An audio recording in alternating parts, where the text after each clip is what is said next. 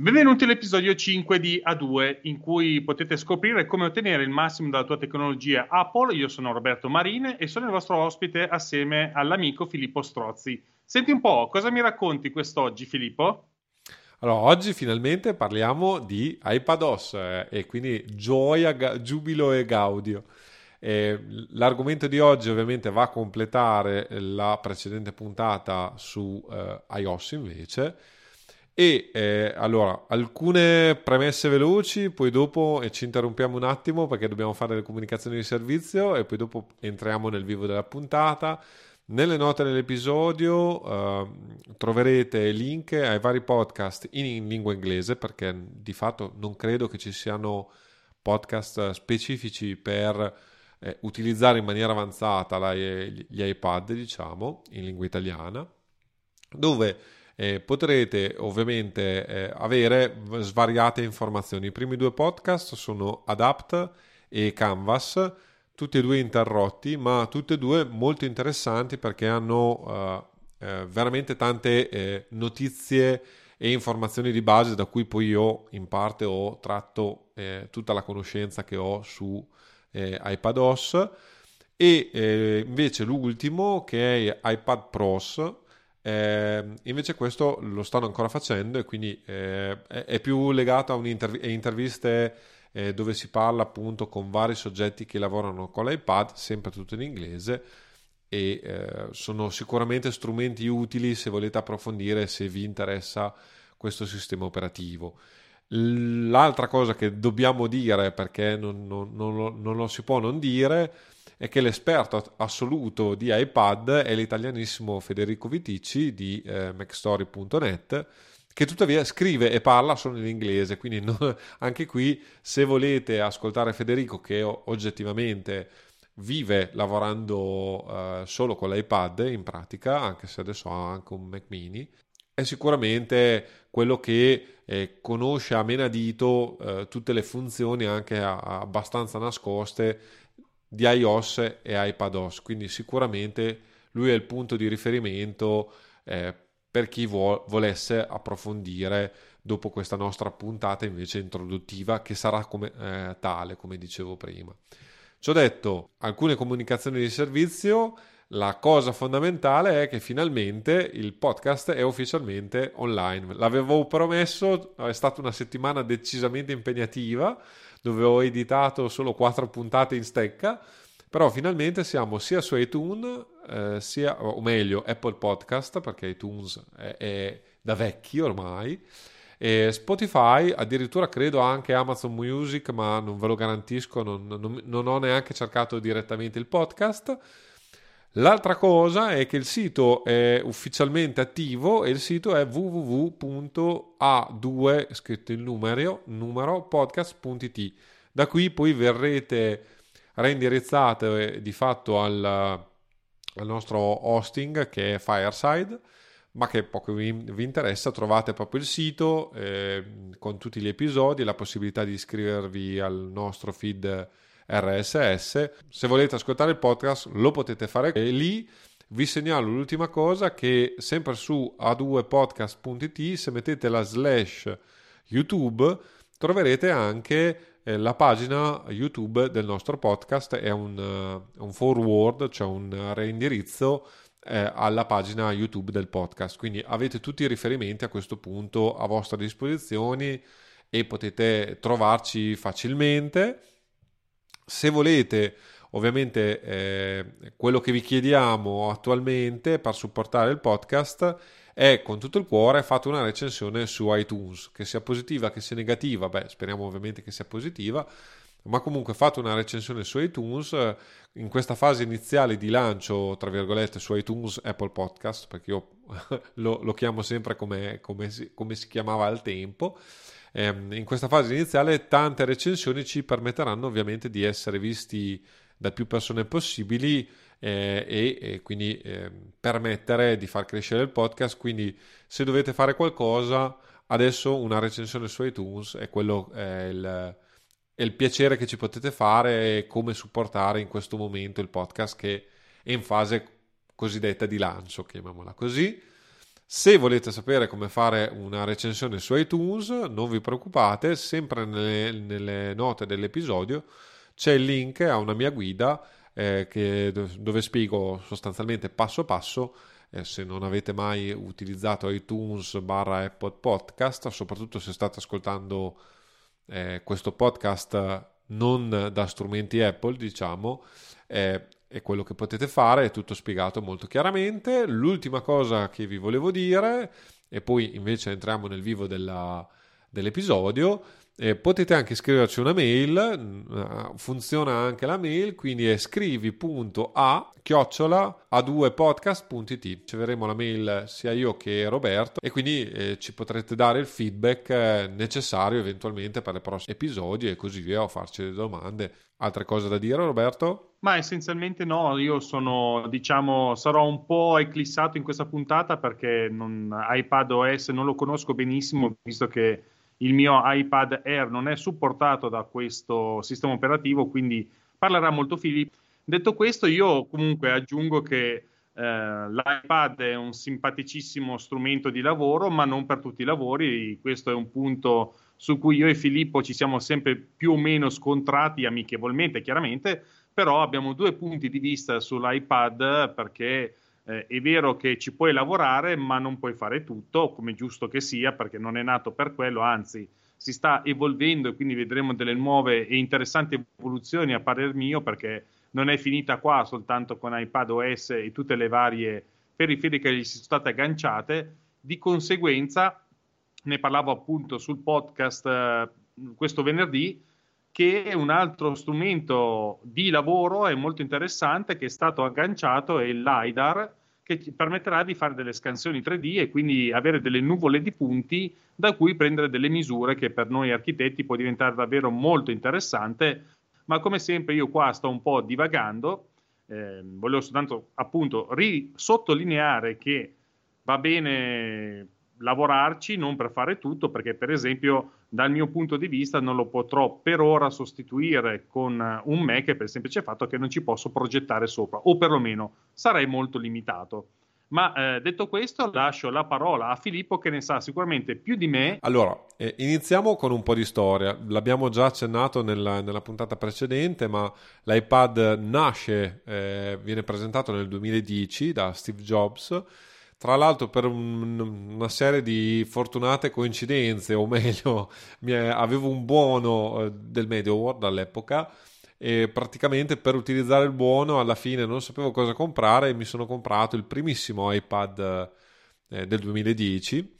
eh, che ha fatto una fine in, ingenerosa cadendo di piatto su un pavimento di ceramica e deflagrando completamente lo schermo. A fronte de, di queste prime versioni dell'iPad c'è stata una serie di eh, reiterazioni eh, negli anni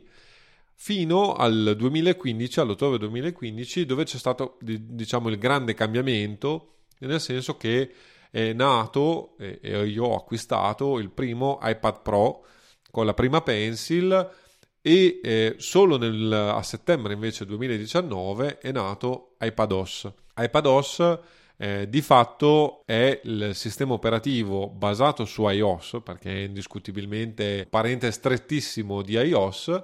ma specificamente pensato da Apple per l'iPad. Quindi anche questa puntata non, rea- non, riparleremo ovviamente di quanto abbiamo già detto su iOS, perché di fatto buona parte di quello che abbiamo già detto nella, nella scorsa puntata si applica al, agli iPad ma andremo uh, a uh, ragionare su alcuni aspetti peculiari di questo sistema operativo.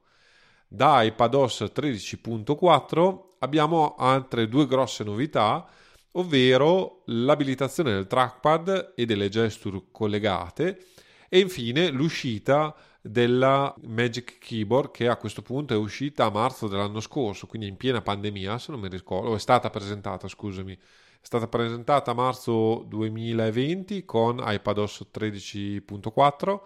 e a maggio, credo, de- dello stesso anno è uscita e era disponibile all'acquisto la Magic Keyboard. Ovviamente di tastiere e tutto il resto ne parleremo in fondo diciamo alla puntata, nel senso che adesso prima parliamo eh, della parte del sistema operativo, ma ovviamente l'hardware e il software in questo caso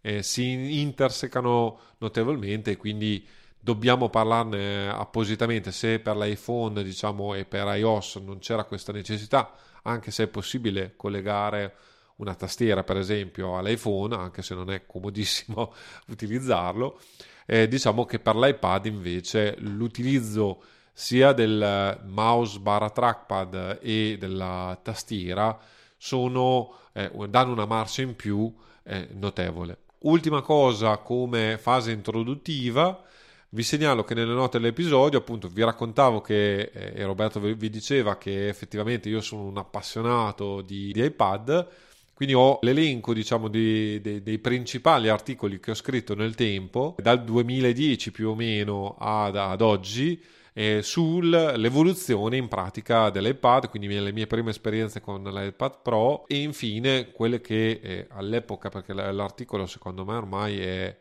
di un po' di tempo fa, l'evoluzione eh, dell'iPad. Non ha senso parlarne qui perché mi ripeterei, eh, potete leggere tranquillamente gli articoli eh, ci, sono, ci, saranno tutti i link nelle note dell'episodio. L'altra cosa che eh, dicevo, che volevo dire, è sì, sono d'accordo con Roberto, ovviamente l'iPad dal mio punto di vista è un ottimo computer, non è un computer per tutti e ancora eh, quello che secondo me ad oggi, a febbraio 2021, manca sono un ecosistema, eh, chiamiamolo così, professionale di applicazioni. Perché secondo me l'utenza base, cioè chi utilizza l'iPad eh, per navigare in internet, per scrivere, eh, per guardare video, per fare foto, gestire foto e così via, sicuramente trova, sicuramente ci sono degli strumenti anche professionali, appunto, interessanti ma non, non, si ha ancora la parità, tra virgolette, con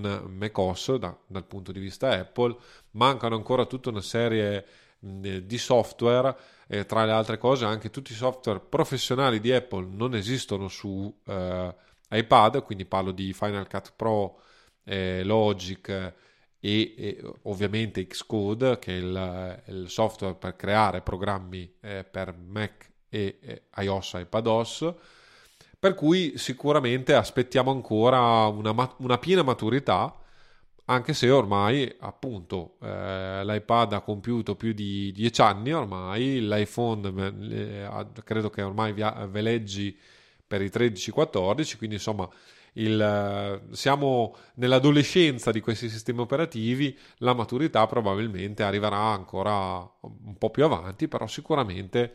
eh, diventa utile poterli utilizzare e eh, sicuramente eh, sono uno strumento interessante. Va bene, allora a questo punto entriamo nel vivo della puntata e parliamo di eh, come funziona il multitasking su iPad. L'importanza del multitasking su iPad è notevole perché mentre l'iPhone e iOS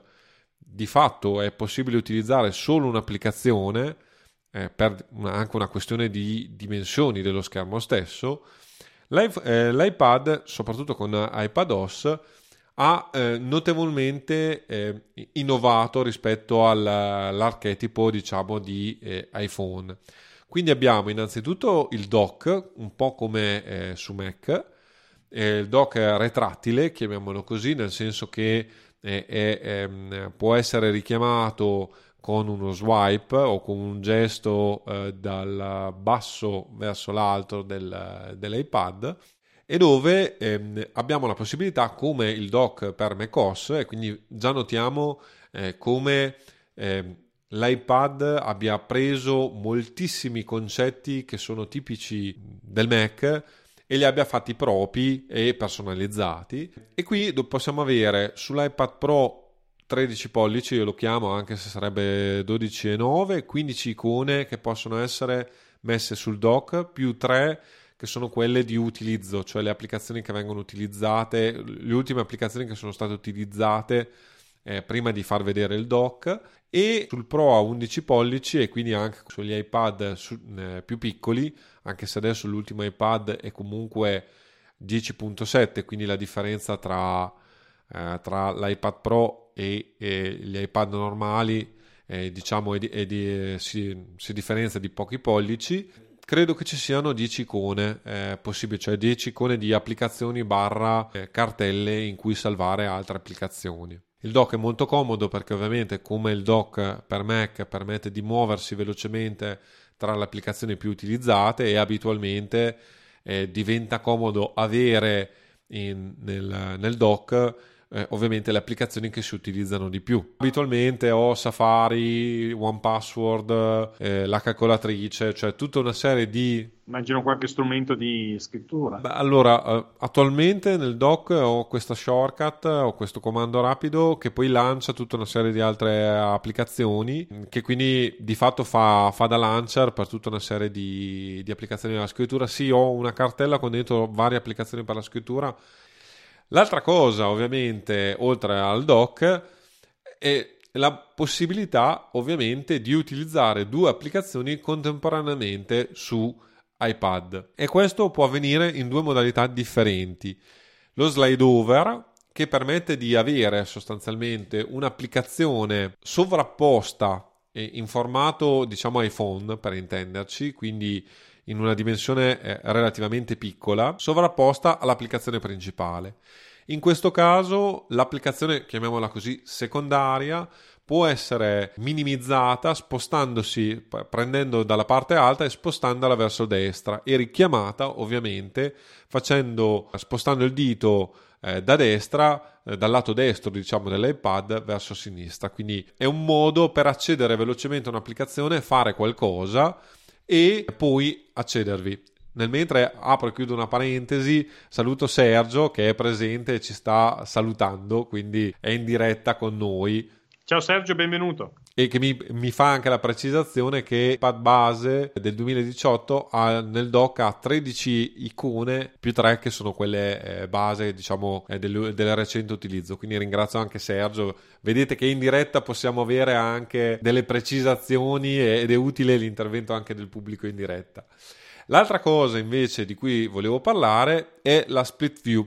La split view invece è la modalità con cui è possibile avere due applicazioni, eh, chiamiamole così, affiancate l'una all'altra. La split view, diciamo, sugli iPad piccoli io la ritengo abbastanza inutile, tra virgolette, anche se può diventare comodo in alcuni casi e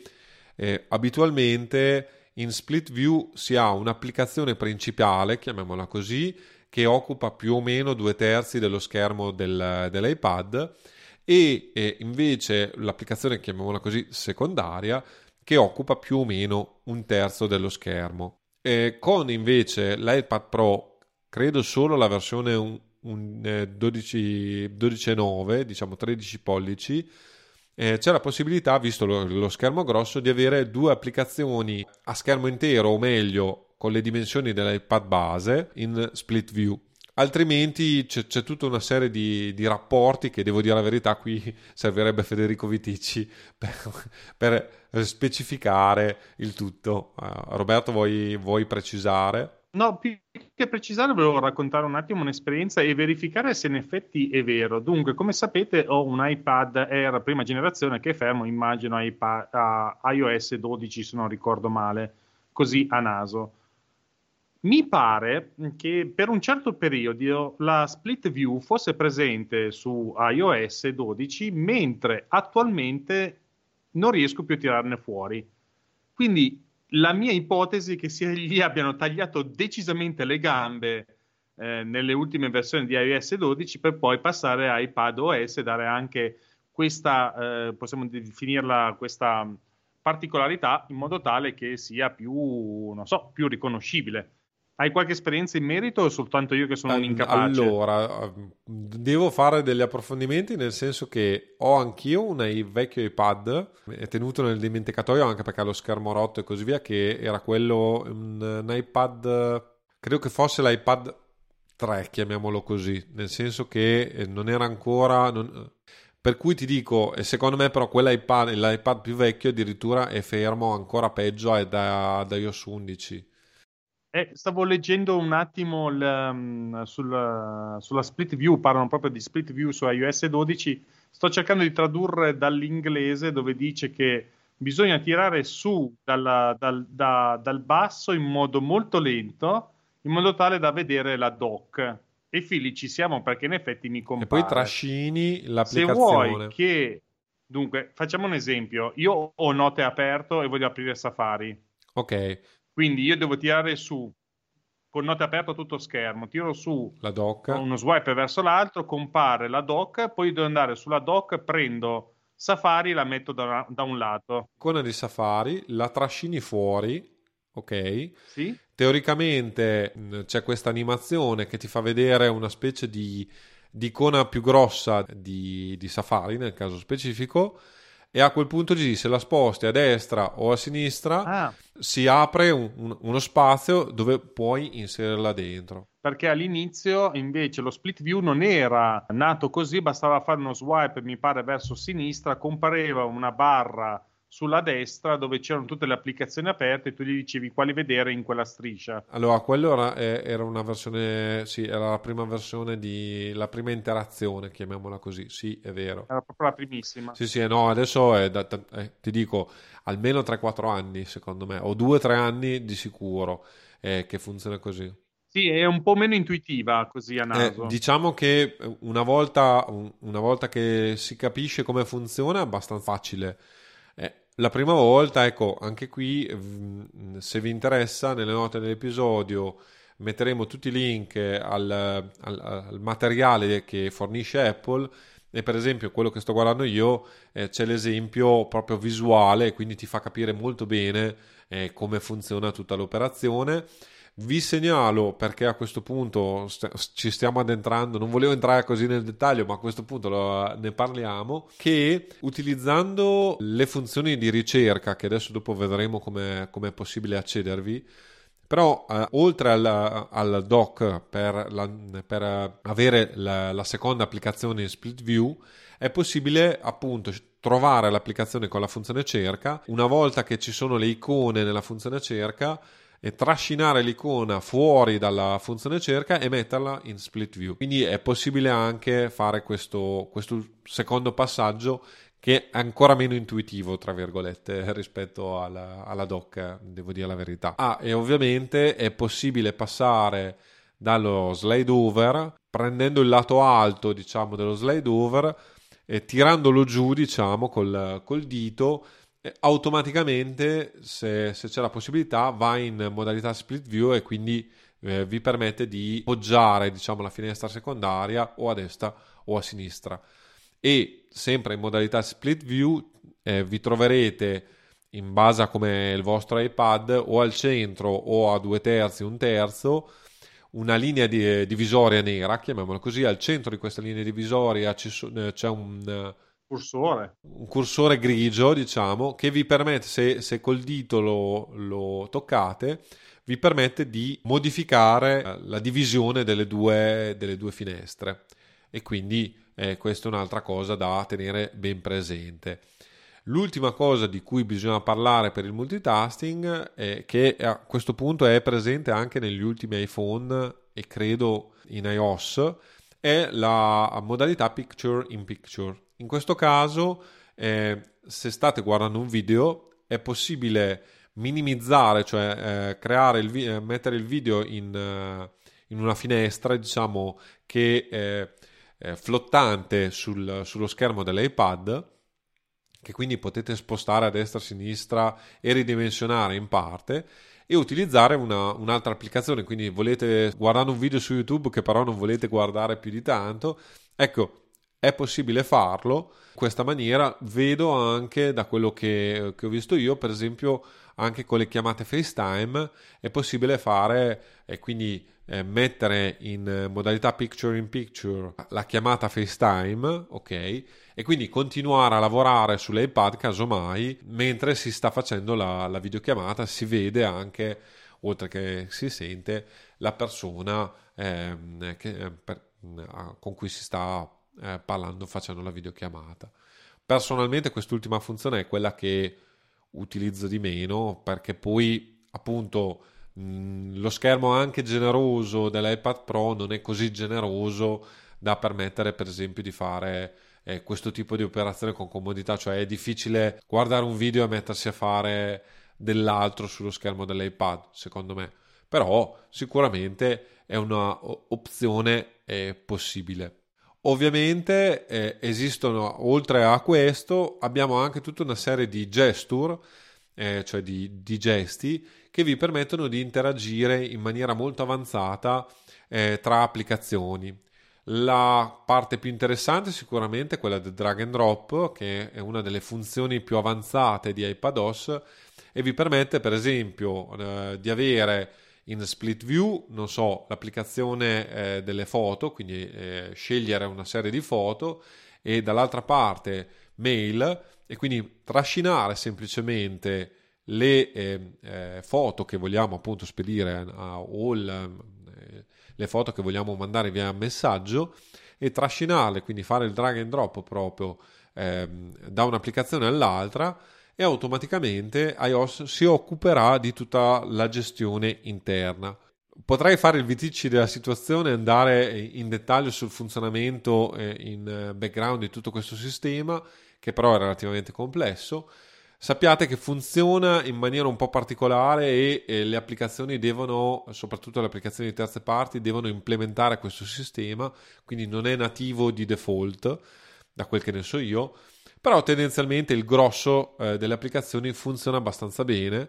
ed è molto interessante da utilizzare perché eh, diciamo soprattutto nel, e lo vedremo dopo, nel trascinamento dei file, dei documenti, eh, questo diventa molto comodo perché vi permette appunto di muovere, spostare documenti in maniera intuitiva e tattile direttamente dall'interno dell'iPad. L'altra cosa da sapere è che, è utile da sapere, è che premendo su appunto un file, una foto o un altro documento, tenendo premuto e trascinando, ovviamente questo si sposta da un'applicazione, può essere spostato da un'applicazione all'altra. Se vogliamo trascinare più file,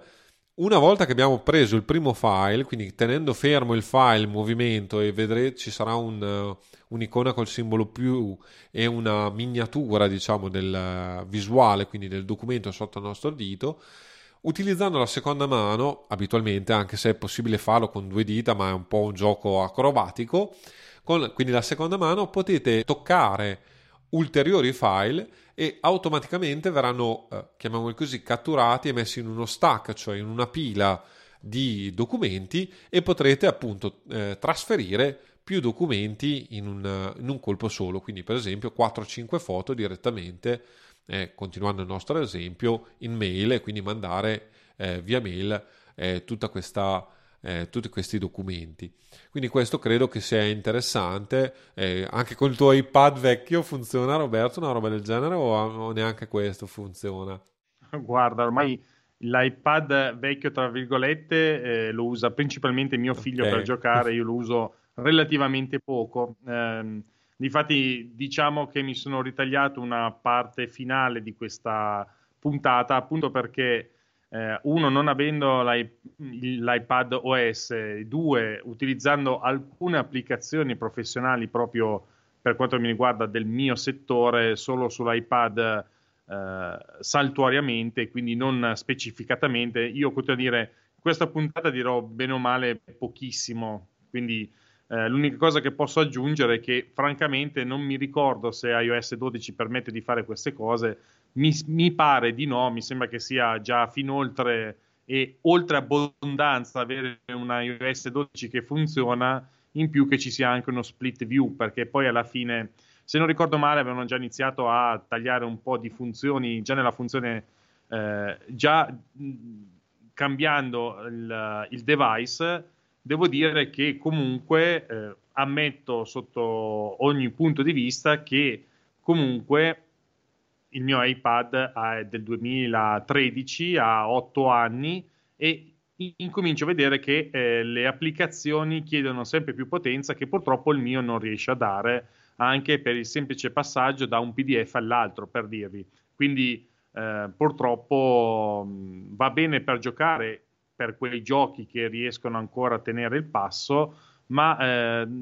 continua a ribadire che dal punto di vista della produttività, il um, iPad OS ha fatto da, decisamente un passo in avanti rispetto a iOS 12, che è rimasto semplicemente un sistema operativo eh, basico, molto basico. Non è che si possa fare voliti pindarici, c'è file, quello sì, è una cosa che aiuta molto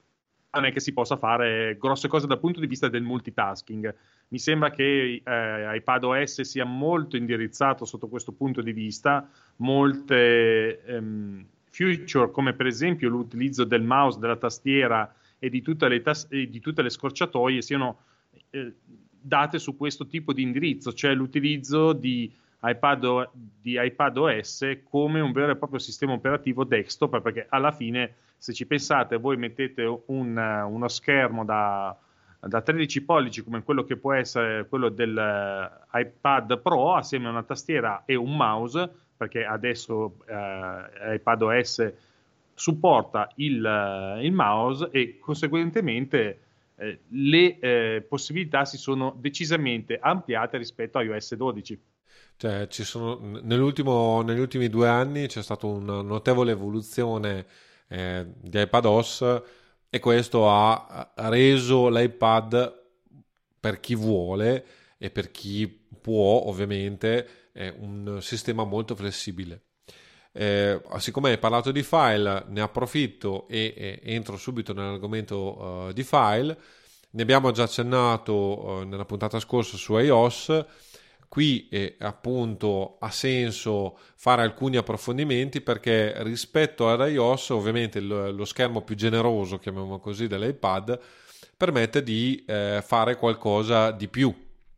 Eh, soprattutto ci sono alcune funzioni che, eh, di cui vi volevo eh, parlare. Innanzitutto la funzione di ricerca che la volta scorsa secondo me non avevamo approfondito. Non è secondo me non, è, non ha la potenza, chiamiamola così, eh, che ha la, la funzione di, di, ricerca del Finder di macOS. Eh, le ricerche, ogni tanto ci ho provato a fare qualche ricerca direttamente da file e il suo funzionamento non è avanzato come la ricerca che è possibile fare eh, su macOS. Vabbè, poi forse non abbiamo approfondito dettagliatamente, ma Considerate che macOS ha un sistema di indicizzazione che è appunto Spotlight molto avanzato e permette anche di fare delle eh, eh, ricerche attraverso più parametri e quindi di eh, focalizzarsi eh, molto eh, nel, nel, fare la ricerca. Tutte queste opzioni avanzate non sono presenti in file invece eh, di iPadOS che però lo ricordo è l'equivalente di Finder ovviamente per uh, iOS e iPadOS e sicuramente appunto è possibile cercare dei file. Devo dire la verità io avendo un misto tra uh, documenti che sono eh, su eh, computer remoti e, e, a cui accedo attraverso un sistema abbastanza complicato e pochi documenti invece fisicamente su iPad dove probabilmente l'indicizzazione è molto più performante e molto più valida le ricerche che faccio non mi danno grosse soddisfazioni e comunque non, non, sono abituato a utilizzare la funzione di ricerca così tanto come su eh, eh, macOS per intenderci.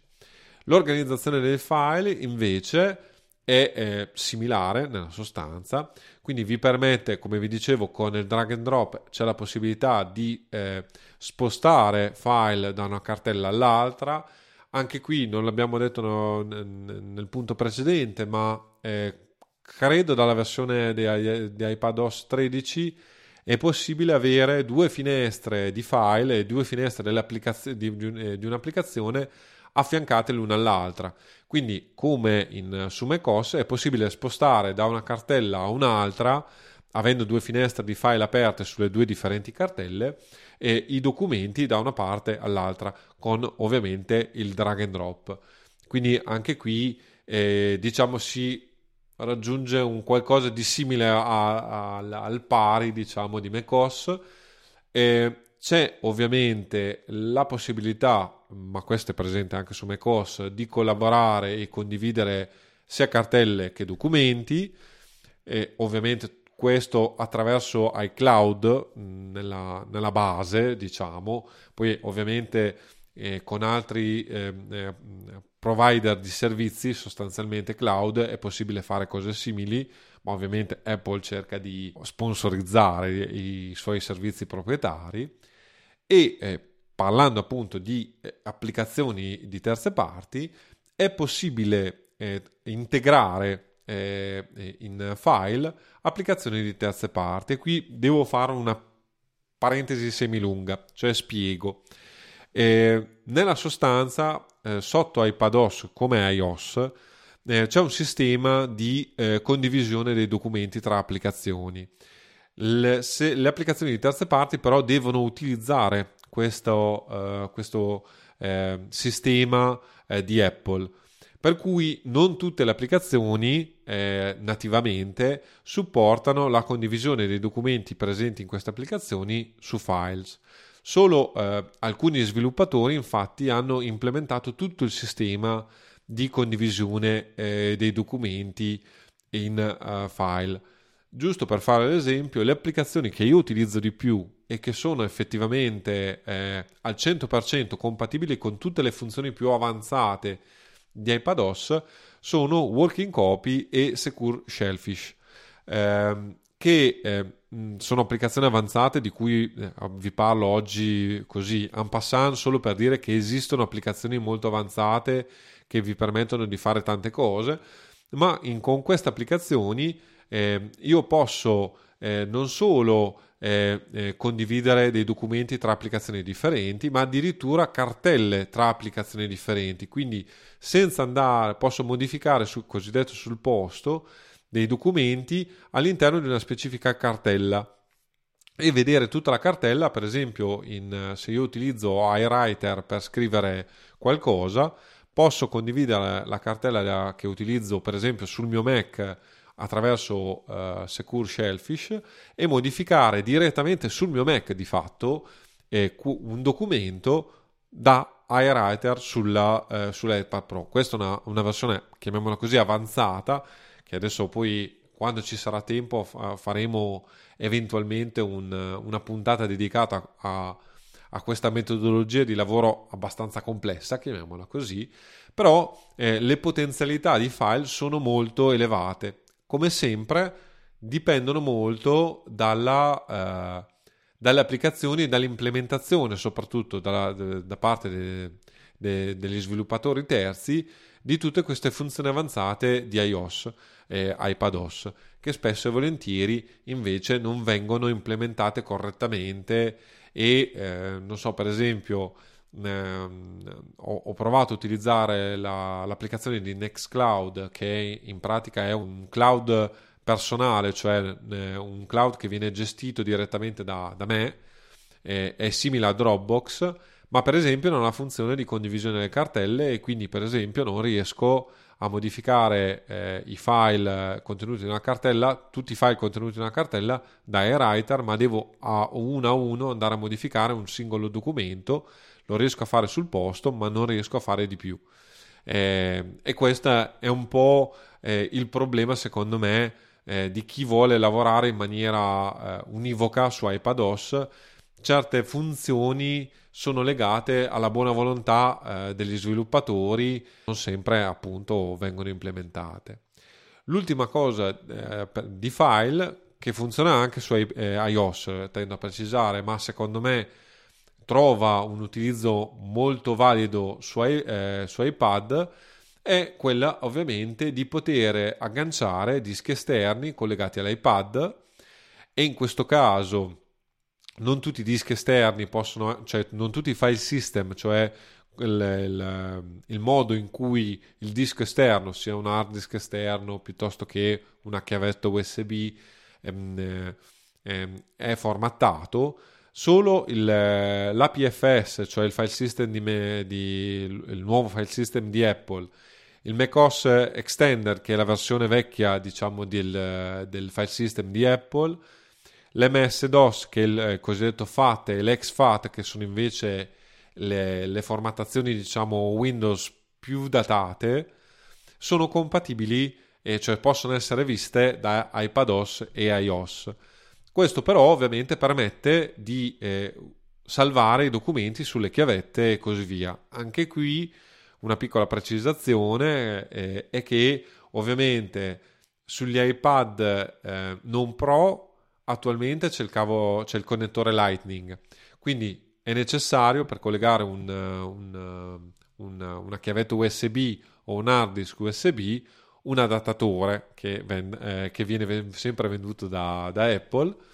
oppure eh, per le, gli iPad Pro che hanno l'USB-C ovviamente avere un adattatore se il, il, il, l'hard disk con la chiavetta non è USB-C ok? Allora oltre a questo è possibile anche eh, vedere i dischi di rete e questo solo per il protocollo Samba, quindi solo per il protocollo Windows, che però ormai è un protocollo altamente eh, condiviso, tant'è vero che funziona sotto Linux, sotto Mac e appunto anche sotto iPad e ovviamente funziona con tutti i dispositivi Windows, quindi se avete un computer Windows basta abilitare la condivisione eh, del, di cartelle, diciamo, e, e, queste cartelle possono essere viste sotto la medesima rete da, eh, da iPad. Devo dire la verità, per la mia esperienza personale, questa forse è la funzione meno performante di, eh, di file e che io utilizzo veramente in modo uh, residuale. Per l'ultima cosa, eh, e poi concludo sulla questione di, di file, è la, la vista colonne eh, che ricorda appunto sempre il Finder, che dovrebbe dire qualcosa anche a Roberto. In questo caso, però, da quel che ricordo io, la uh, visualizzazione a colonne è presente solo nelle versioni a grosso schermo degli iPad e non è invece possibile eh, utilizzarla sugli eh, iPad, chiamiamoli così, piccoli. Fino a 3-4 versioni fa, eh, iPad, eh, iOS veniva riconosciuto come sistema mobile e quindi nella sostanza Safari aveva la versione eh, mobile, ven- eh, vedeva anche su iPad. Quindi molti siti non funzionavano correttamente perché non avevano la versione desktop e la, comunque la versione desktop funzionava maluccio. Attualmente hanno fatto un notevole lavoro sotto il cofano e quindi Safari eh, ha la possibilità su iPad ha la possibilità di eh, visualizzare diciamo, un sito internet con la modalità desktop e eh, adesso poi ne parleremo meglio. Eh, anche i menu contestuali, i menu a tendine e così via vengono renderizzati correttamente e sono gestibili attraverso l'interfaccia touch, eh, quindi tattile, e ovviamente anche con il mouse, chiamiamolo così, eh, il puntatore di eh, iPadOS. Quindi c'è stata una notevole miglioria nel, nel sistema. Una volta credo fosse necessario richiedere il sito desktop, chiamiamolo così, e comunque anche in, questa, in, questo caso spesso e volentieri il sito non funzionava correttamente. Credo dal, dal 12 o dal 13 di iPadOS eh, il, il, Safari ha una marcia in più ed effettivamente quasi tutti i siti sono tranquillamente utilizzabili a a pieno regime, chiamiamolo così, attraverso l'iPad, mentre prima spesso e volentieri si doveva utilizzare una versione ridotta appunto eh, mobile, chiamiamola così, per, eh, eh, per Safari. Quindi credo che... Ah, l'altra cosa che è stata introdotta e effettivamente non ne avevamo parlato eh, su iOS è anche ehm, uno dei, dei grossi limiti eh, di Safari su eh, iOS era eh, che non gestiva neanche i download, quindi addirittura era necessario utilizzare un'applicazione di terze parti per gestire, per esempio, volevate scaricare un file zip eh, da un sito, ecco, era impossibile farlo o comunque non ci si riusciva tranquillamente su iPadOS e si doveva fare tutta una serie di trucchetti di vario genere. Adesso, appunto, come eh, con Safari per Mac, c'è, eh, se clicchiamo su un, un link che, permette di scaricare un documento, eh, si apre una, una, una, piccola icona, si, viene mostrata una piccola icona nella, nella barra principale di eh, Safari. Cliccando su questa icona che ha proprio il simbolo del, del download, è possibile vedere i file che abbiamo scaricato, uno più file, e addirittura aprirli direttamente in, uh, in file e quindi eh, eventualmente avere l'anteprima e così via e questi documenti vengono ca- scaricati in un'apposita cartella all'interno del file system di file abitualmente download ma è personalizzabile eventualmente quindi si può anche scegliere di eh, eh, far scaricare altrove. Parlato diciamo eh, da- dato uno sguardo eh, complessivo alla, eh, alla, alla, parte diciamo software che appunto come vi dicevo non è eh, che ehm, eh, cambi molto, andiamo invece a vedere velocemente eh, l'Apple Pencil che credo a questo punto che, che, sia anche un po' il divertimento di, di Roberto che, che l'ha vista e, e ha due pensieri eh, sull'argomento. Io introduco solo dicendo che originariamente, e ci sarà il link nelle note dell'episodio, Steve Jobs, Steve, eh, Steve Jobs ehm, quando ha presentato l'iPhone eh, sbeffeggiava eh, la, le style, le, le pennini che eh, si utilizzavano per interagire con i vecchi eh, telefoni Windows in particolar modo. Ora, nell'ottobre 2015, assieme all'iPad Pro, Apple ha presentato la prima versione, perché adesso siamo già a due versioni differenti della Apple Pencil,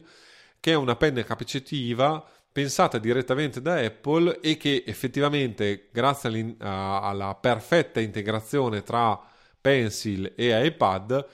ha sicuramente un feeling inusuale rispetto a tutte le altre penne capacitive. Io ne avevo anche provate alcune all'epoca, ma erano cose abbastanza orrende e eh, eh, di fatto ha, un, ha, in parte un collegamento Bluetooth, quindi funziona con il collegamento Bluetooth l'Apple Pencil, ma anche un sensore di pressione, quindi ha eh, comunque la, la, eh, non solo di, di, pressione ma anche di movimento, quindi in base all'inclinazione della penna sostanzialmente è possibile modificare il tratto eh, che viene creato a livello software, ovviamente dalle applicazioni per esempio di disegno eh, a cui poi la Pencil è pensata e eh, sono la morte, eh, la morte della Pencil perché oggettivamente disegnare con l'Apple Pencil è molto intuitivo e praticamente l'Apple Pencil e l'iPad diventano una sorta di tavoletta grafica ultra portatile per disegnare e fare attività grafica, chiamiamola così. Il collegamento dell'Apple Pencil avviene per l'Apple Pencil di seconda generazione agganciandola magneticamente all'iPad Pro o all'iPad Air, l'ultima versione ovviamente, quella che credo abbiano presentato a ottobre, settembre-ottobre, non mi ricordo più. E invece la, sì, la Pencil di prima generazione che, ha, eh, che si collega fa il pairing, cioè il collegamento di aggancio Lightning e effettivamente da questo punto di vista è un po' antiestetico perché praticamente si toglie il cappuccio della penna, eh, diciamo dove ci starebbe il gommino, chiamiamolo così, esce un connettore maschio Lightning e lo si inserisce eh, all'interno del cavo di connessione, del, del buco di connessione del, dell'iPad eh, Lightning e in questa maniera sia si ricarica la pencil eventualmente se eh, si ha necessità sul momento, ma soprattutto si collega la pencil all'iPad e da quel momento lì in poi, eh, fino a che non venga collegata a un altro dispositivo, eh, quel, quella pencil è eh, agganciata a quello specifico iPad. Ovviamente l'altra cosa da tenere presente è che l'Apple Pencil 1 eh, di prima generazione funziona solo con gli iPad eh, Lightning, chiamiamo così, poi c'è un elenco specifico, mentre la Pencil di seconda generazione funziona solo con gli iPad Pro e da pochissimo con l'iPad Air che poi di fatto è una versione ridotta eh, de, de, dei Pro però ha, preso proprio anche tutto il form factor e la, la struttura diciamo dei Pro vuoi provare a parlare su come si scrive con la pencil eh, Roberto? Potrei farci veramente dei voli pindarici perché anche in questo caso non sono dotato di pencil, non sono dei pochi fortunati o dei tanti fortunati in base a alle proprie tasche, ma io utilizzo una penna capacitiva che non molti apprezzano, ma io me la faccio andare bene perché comunque quella ho e quella mi tengo. E conseguentemente l'unica prova che ho fatto appunto sulla Apple Pencil di prima generazione che ricordo che eh, nonostante questa sfiga di essere chi può aver progettato il connettore sotto il mouse del Magic Mouse 2 deve essere la stessa mente, perché evidentemente ha una mente abbastanza contorta per arrivare a questo tipo di connessioni, ma questo è un mio parere personale, ma anche ergonomico, ma penso che sia anche abbastanza condiviso. Eh, dicevo che questa eh, Apple Pencil di prima generazione è quella che ho provato mh, mm, quando è nata con l'iPad Pro, se non ricordo male. Adesso è, è talmente normale utilizzarla che mh, mm, si può comprare un semplice iPad eh, di ottava generazione, se non mi ricordo, che è l'ultimo in commercio, e questo iPad permette di utilizzare l'Apple Pencil di prima generazione. Quindi è una cosa assolutamente interessante, secondo me, perché l'Apple Pencil aumenta di molto le possibilità di iPad senza passare dal mouse o dalla tastiera. Conseguentemente, la prim- prima volta che ho provato questa Apple Pencil di prima generazione sull'iPad Pro, che ricordo che all'epoca e anche gli attuali iPad che la supportano, viaggia con un refresh rate di 60 Hz, se non ricordo male, mentre gli iPad Pro di ultima generazione viaggiano a 120 Hz e conseguentemente anche l'Apple Pencil 2. Bisogna dire che l'Apple Pencil 2, oltre ad avere un attacco un po' più furbo per quanto riguarda la ricarica, ha anche un bel tastino che, utili- che si può utilizzare in base alle applicazioni che la supportano e conseguentemente è decisamente più utile. Bisogna aggiungere che il passaggio da 60 a 120, 120 Hz si sente e come da quello che ho potuto vedere dai filmati, ma all'epoca vi garantisco che già poter utilizzare l'iPad Pro con la Pencil di, che circolavano allora era decisamente un passo in avanti, perché sembrava davvero di scrivere su uno schermo. A proposito di scrivere sullo schermo, in questo momento mi viene in mente una cosa perché non molti ve lo dicono, ma non è proprio come scrivere normalmente su un foglio di carta perché in realtà state scrivendo su un vetro e conseguentemente il feeling che avete tra la penna e il vetro è decisamente diverso da quello di eh, scrivere su un pezzo di carta e ci sono da quello che ho potuto vedere un paio di soluzioni. La prima è quella di applicare una pellicola trasparente ma leggermente ruvida in modo tale da restituire alla pencil o perlomeno a chi tiene la pencil e scrive restituire la, um,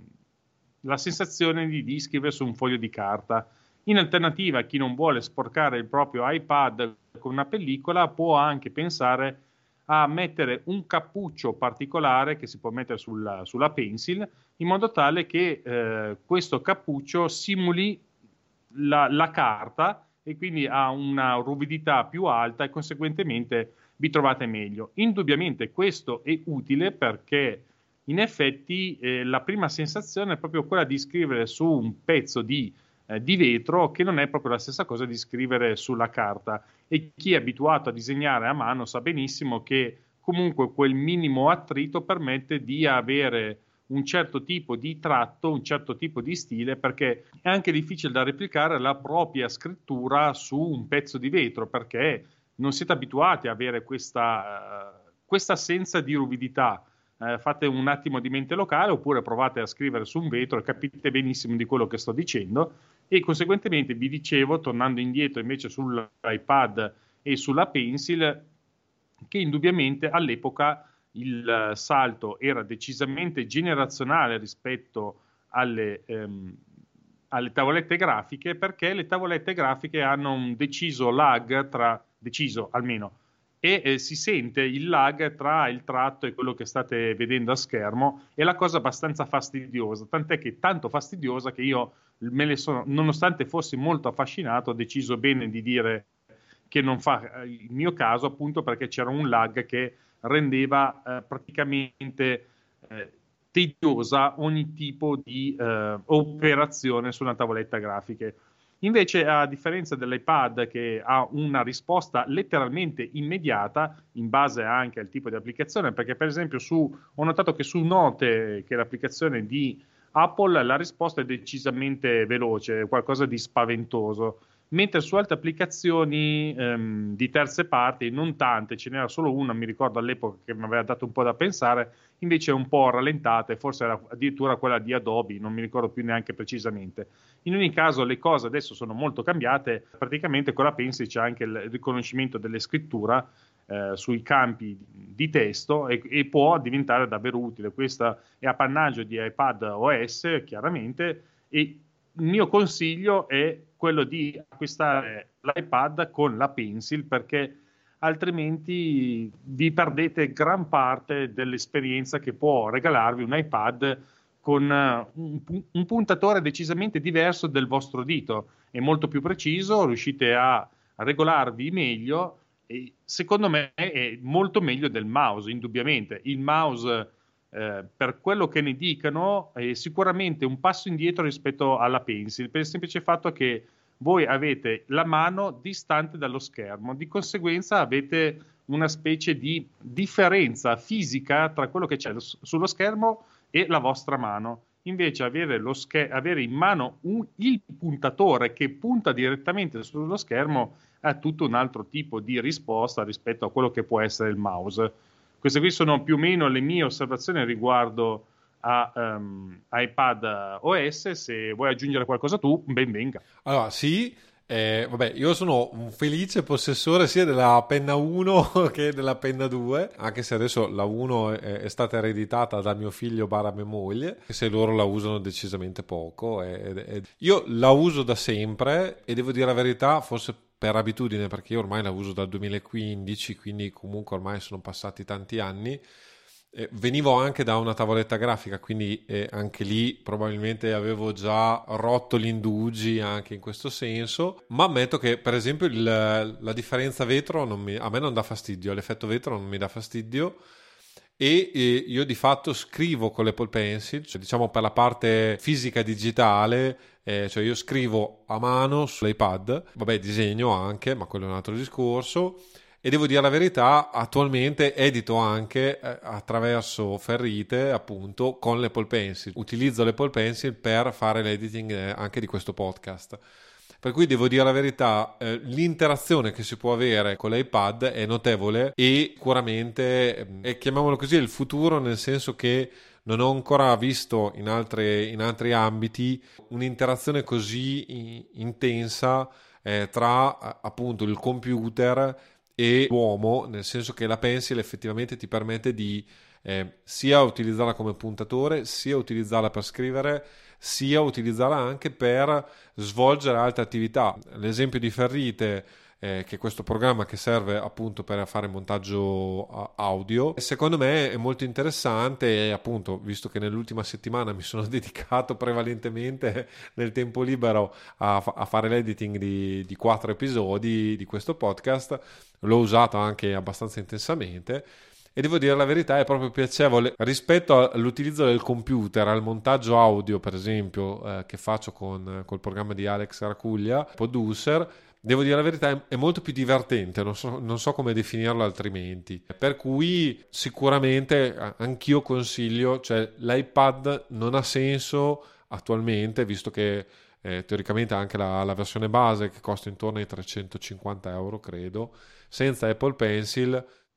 Non ha veramente, secondo me, senso perché eh, la Pencil comunque ti dà tantissime opzioni in più. Adesso questo è una cosa che pochi sanno anche perché poi effettivamente l'utilizzo è relativo nella pratica, ma per esempio Apple su Pages ha una funzione bellissima per cui tu puoi addirittura fare le correzioni con la pencil e cerchiare il testo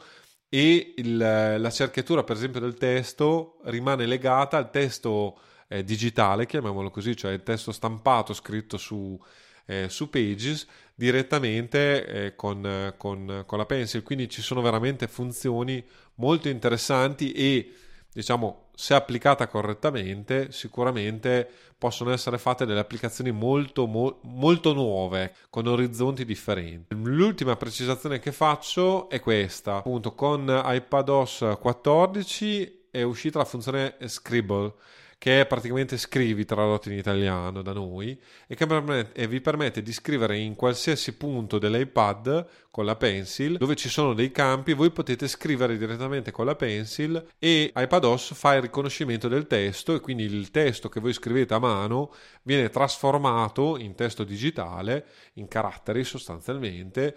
e dato in pasto poi a uh, quello che, che, si vuole dare in pasto. Questa funzione che funziona, eh, è presente ma solo in lingua inglese fino adesso, dovrebbe uscire a breve la versione eh, di eh, iPadOS 14.5 tra cui c'è anche la funzione presente in lingua italiana, quindi dovrebbe fare il riconoscimento del testo anche in lingua italiana oltre che a quella inglese. Io personalmente l'ho testata non in italiano ma in inglese e devo dire la verità è interessante. Diciamo che è un modo diverso di lavorare, quindi non è mio, mettiamola così, ma sicuramente utile, è utile per potete cancellare le parole facendo una riga sopra la parola stessa, quindi, eh, oppure aggiungere del testo in un determinata uh, o dividere le parole addirittura. Quindi vi permette diciamo di interagire diciamo col testo scritto chiamiamolo così a macchina anche con la pencil quindi anche la fase di revisione per esempio di un documento può essere utili- eh, la pencil può essere utilizzata per svolgere queste, queste funzioni ed è molto utile. Visto che stiamo arrivando a sforare la nostra ora e passa, direi di, di chiudere un po' e andare un po' più in velocità, per cui vi parlo di altre eh, tre cose fondamentali da sapere di eh, iPadOS e di, del suo funzionamento. Ne abbiamo parlato all'inizio puntata, la funzione cerca è fondamentale e praticamente funziona con un, uno swipe, quindi con una gesto dall'alto verso il basso. Si ha un riquadro sostanzialmente in stile Spotlight come su macOS adesso, da, iOS, da iPadOS 14, dove potete iniziare a digitare del testo e attraverso questo testo potete utilizzarlo per lanciare applicazioni, quindi se digitate le prime parole di, di un'applicazione che volete lanciare, a questo punto ovviamente beh, comparirà l'icona e potrete premere sull'icona e lanciare l'applicazione. Potrete lanciare i comandi rapidi, ne dobbiamo parlare di comandi rapidi, ma non ho in questa puntata. Dedicheremo probabilmente una puntata specifica a comandi rapidi e come funzionano e cosa sono. Ovviamente si possono fare anche tutta una serie di operazioni che si fanno anche su Spotlight, eh, perché per esempio si possono fare le operazioni aritmetiche 2 più 2 uguale a 4 e così via e ovviamente si possono anche fare le ricerche su web, quindi se iniziamo a digitare il testo, tra le varie opzioni ci dà la possibilità di cercarlo con cercarlo su internet sostanzialmente o cercare la definizione di una parola nel vocabolario e così via. A tastiera eh, l'opzione è, è comando spazio, così come il comando spazio funziona su macOS. Quindi è anche interessante vedere come i due sistemi operativi si stiano avvicinando l'un, l'un l'altro e, tra virgolette, iPadOS stia copiando tante funzioni utili eh, del suo fratello maggiore che è macOS. L'ultima cosa di cui voglio parlare, che sono due punti, è il tablet convertibile, il, l'oggetto del, del discorso. Ovviamente fino adesso abbiamo parlato di iPadOS, vabbè, con la Pencil eventualmente, ma eh, come tablet puro e semplice. Invece da iPadOS 13.4 è stato introdotto eh, la possibilità di utilizzare il mouse e il trackpad. Questo attraverso addirittura un puntatore circolare. E di fatto eh, Apple ha inventato un nuovo sistema di interagire eh, in maniera tattile attraverso il mouse e il trackpad. Infatti il cursore si eh, muta, questo de- descriverlo diciamo in un podcast è complicato, ma se collegate un mouse o un trackpad all'iPad vedrete diciamo il vostro dito virtuale come un punto e questo punto in base al, a dove si trova all'interno dello schermo e su cosa si trova cioè sull'oggetto fisico cioè su un'icona eh, dell'applicazione piuttosto che eh, su del testo muterà forma, permettervi per, es- per, esempio di selezionare del testo, di premere l'icona, di aprire un sottomenu perché è, è, presente anche il tasto destro in questo caso. E quindi un'interazione che non c'è più il puntatore del mouse ma c'è questo nuovo puntatore pensato esclusivamente per iPadOS che però effettivamente eh, si amalgama eh, veramente bene con, con il sistema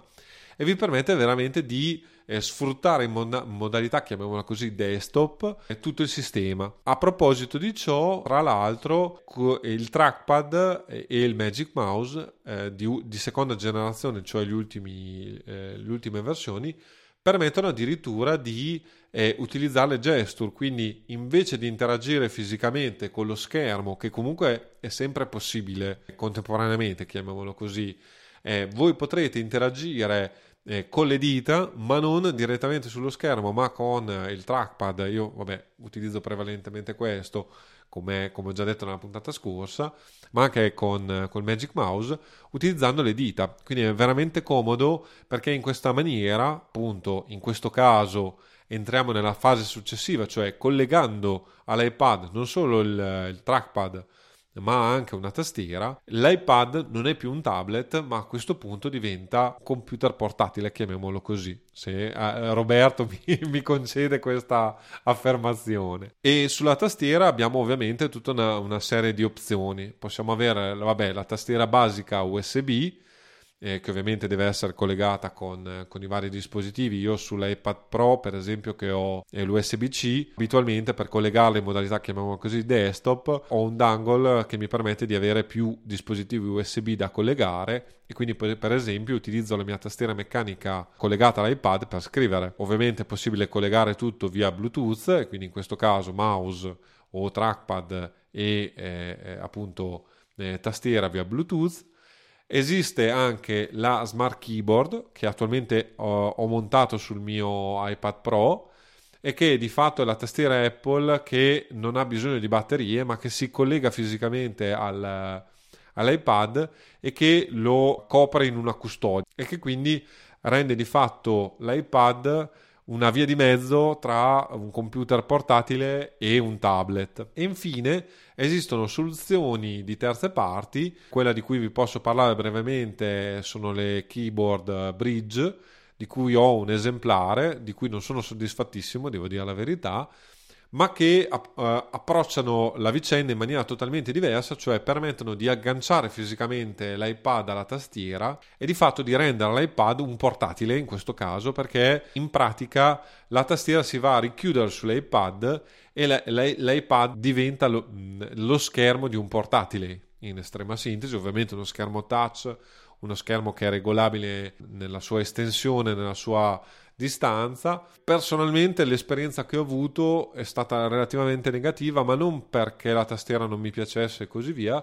ma perché il, l'attacco e stacca, diciamo, non magnetico come invece è, è, stata la scelta di Apple, rende abbastanza scomoda la vicenda perché comunque ci sono delle frizioni, questi gommini a me si sono rotti e quindi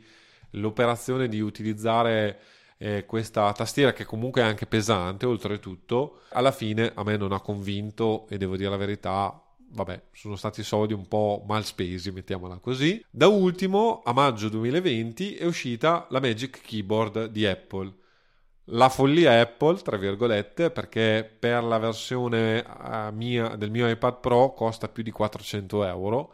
solo una tastiera. Con, vabbè, eh, incorporato c'è anche un trackpad e quindi in questo caso veramente si va ad avere un, un iPad che è anche un portatile. La tastiera è vabbè, altamente avanzata nel senso che è magnetica, quindi l'iPad viene montato su un piedistallo basculante, oltretutto magnetico, quindi lo schermo è regolabile dell'iPad anche se non a 360 gradi, ma comunque una, possib- è possibile modificare l'angolazione dello schermo dell'iPad Ovviamente avendo tastiere e trackpad come un portatile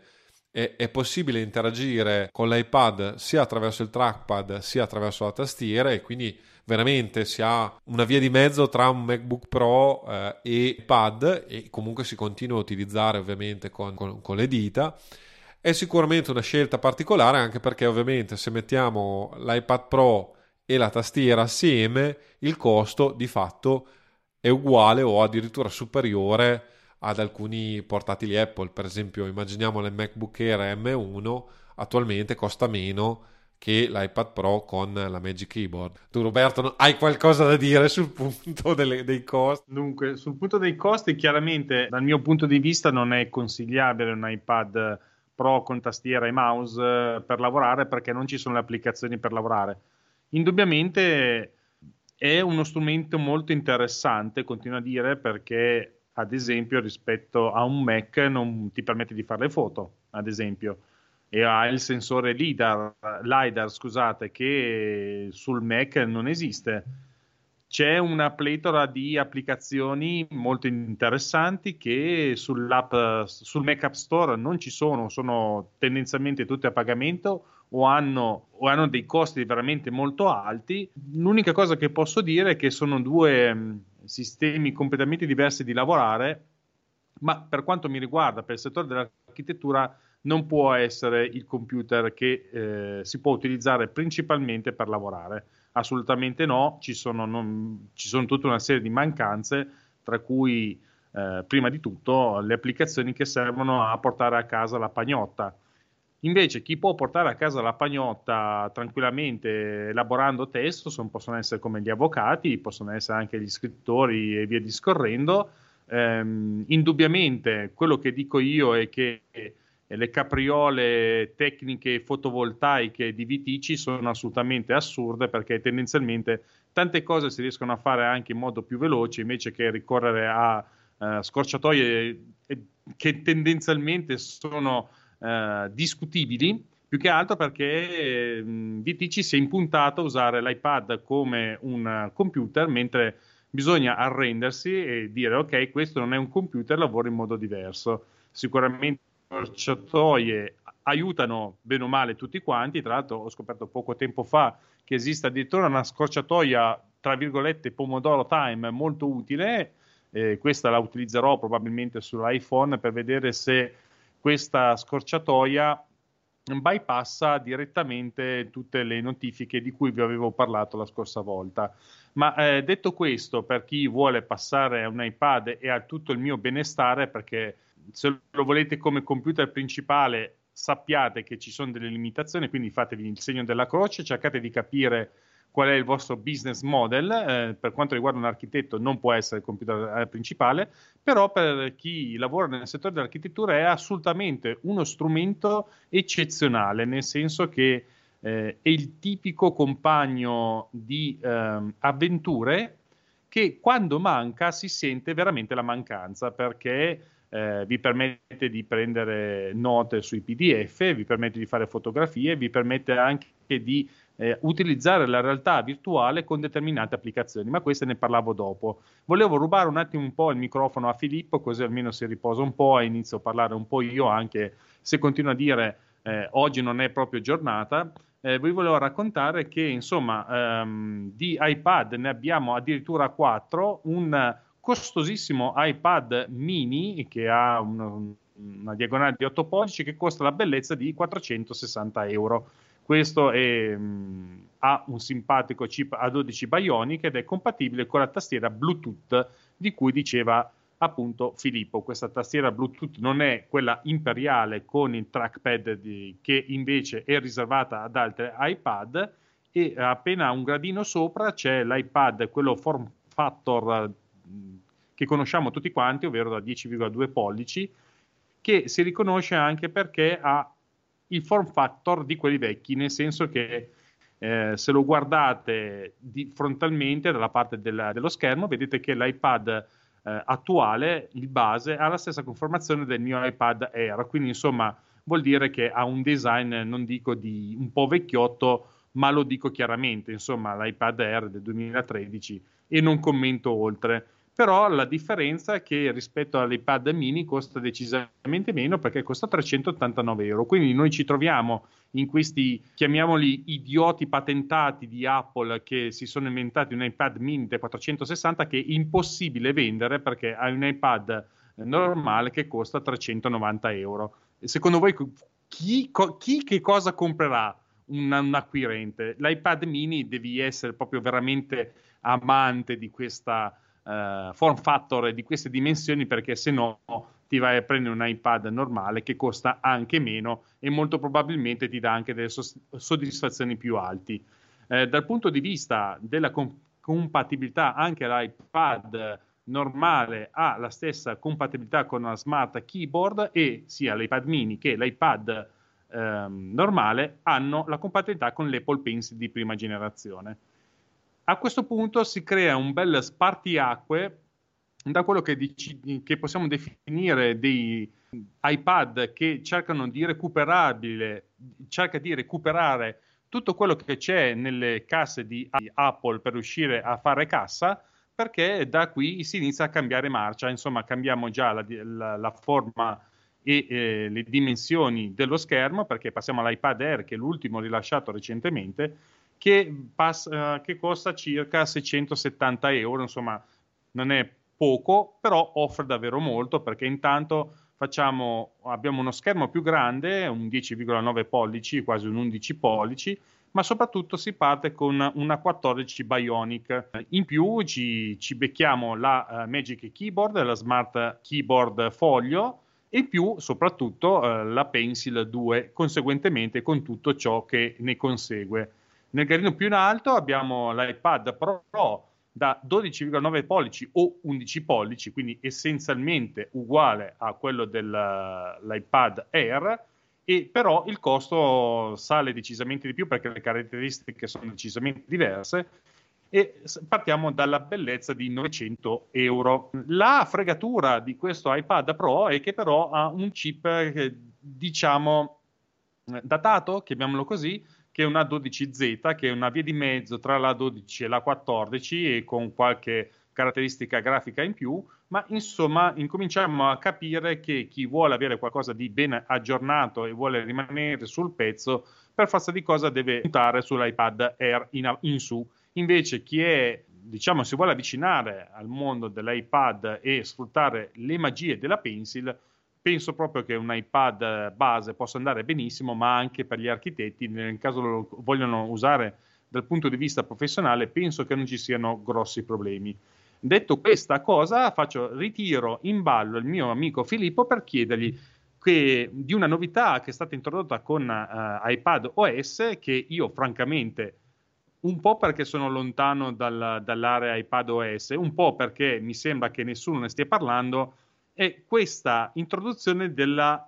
eh, app clip. Non so se ti ricordi questa funzione che è stata introdotta con, uh, con iOS, penso, non so se c'è in iOS pure 14. forse, che sono queste micro applicazioni, eh, che sono queste micro applicazioni che dovrebbero funzionare in modo indipendente senza rompere tanto le scatole. Tu ne sai qualcosa? So che esistono, ma allora da noi credo che non, non abbiano nessun tipo di... perché sono legate secondo me a uh, specifici eh, eventi e specifiche situazioni, da quello che ricordo io. Quindi per esempio, non so, tu in, uh, inquadri un QR code e questo parte e fa le sue cose eh, con l'app clip. Secondo me ad oggi è una di quelle cose truede Apple, diciamo Sicuramente in Italia da noi non, non ha nessun tipo di, di, seguito. Un discorso diverso potrebbe essere in America, ma secondo me l'app clip nasceva per un, un mondo pre-pandemia, quindi ecco, adesso sì. come adesso secondo me è una di quelle cose che è stato un notevole buco nell'acqua, però casomai è una mia... No, no, ma è anche una mia impressione. Boh, direi che a questo punto possiamo tagliare corto, chiudo con eh, quello che posso consigliare come applicazioni perché secondo me possono diventare interessanti, ma ne parleremo molto probabilmente più approfonditamente nei prossimi episodi. Vi do soltanto un, non dico un'infarinatura, ma voglio darvi un'idea di quello che si può fare con l'iPad, anche se io non lo definisco computer. Ci sono molte cose che si possono fare con l'iPad, ad esempio eh, la prima che mi viene in mente è l'utilizzo di PDF Expert per annotare i PDF, c'è da dire che non c'è bisogno di PDF Expert per annotare i PDF perché basta anche anteprima che è equipaggiato su uh, iPad OS, ma PDF Expert diciamo che ha, ha, quel qualcosa in più che può aiutare in, tutte, in tutti i momenti, eh, a differenza di, eh, di anteprima. Aggiungo che ci sono moltissime applicazioni di disegno a mano libera. Io almeno in questo momento ne sto testando ben quattro e sono tutte e quattro fantastiche. Per quanto mi riguarda, dal punto di vista dell'architetto, vi consiglio Morfolio Trace. Aggiungo che eh, ci sono anche applicazioni dedicate alla gestione del tempo e, e delle risorse come Notion che fa un po' di tutto, tra cui anche fare siti internet. Quindi potete immaginare che eh, le possibilità che questa applicazione dà all'iPad sono davvero enormi.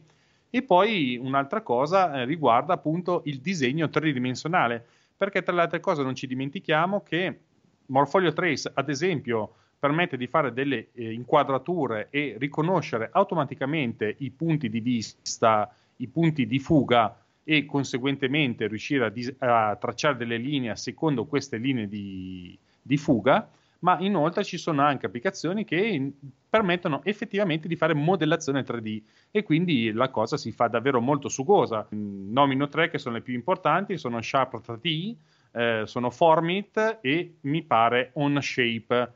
Eh, detto questo, rimane ancora visto che siamo in ambito 3D, eh, lo sfruttamento del, dei sensori LiDAR per fare le scansioni del costruito o dell'ambiente o di quello che volete, anche degli oggetti, nel senso che se vi serve fare una scansione 3D di un oggetto potete farlo con il sensore LiDAR e vi, vi do l'indizio di mettermi sulla pista di eh, Display Land, di Pix 4D e di Matterport, che sono applicazioni che sono dedicate appunto alla scansione e alle nuvole di punti. Io a questo punto direi che vi ho messo, diciamo, sulla strada giusta per scoprire quello che, poi, che si può fare con iPad. Sicuramente torneremo mh, su queste applicazioni o su questo tipo di eh, utilizzi di iPad per approfondire, però adesso ragazzi miei sono già le 23.21, direi che è il caso di tagliare perché insomma abbiamo fatto una certa ora Filippo. Sì, decisamente anche sto giro abbiamo superato i nostri già record di lunghezza dell'episodio. Questo sarà l'episodio per ora più lungo, stiamo aumentando in lunghezza. Decisamente sì, perché sennò anche gli ascoltatori ne vengono due non possiamo dire che cosa, però... Esatto, bravissimo, bravissimo, anche perché sennò ti avrei censurato in post-produzione. Però sarebbe stato bello sentire una censura in post-produzione. Comunque, eh, dobbiamo impegnarci a farli durare un po' sì, meno. Sì, eh. sì, sì. Ma eh, erano tutti eh, argomenti abbastanza sugosi, secondo me, e appunto ci sarebbe ancora da dire tante altre cose. Progressivamente cercheremo, casomai, in maniera un po' più eh, specifica e settoriale, casomai, di approfondire alcune, alcune cose qua e là. Eh, a questo punto direi di, di chiudere, quindi eh, trovate Roberto su Mac e Architettura, nonché sul podcast settimanale Snap Architettura Imperfetta e per il sottoscritto invece mi trovate su Avvocati e Mac e, e in giro per il web in generale. A questo punto salutiamo tutti e ci sentiamo ovviamente la settimana prossima. Alla prossima cari!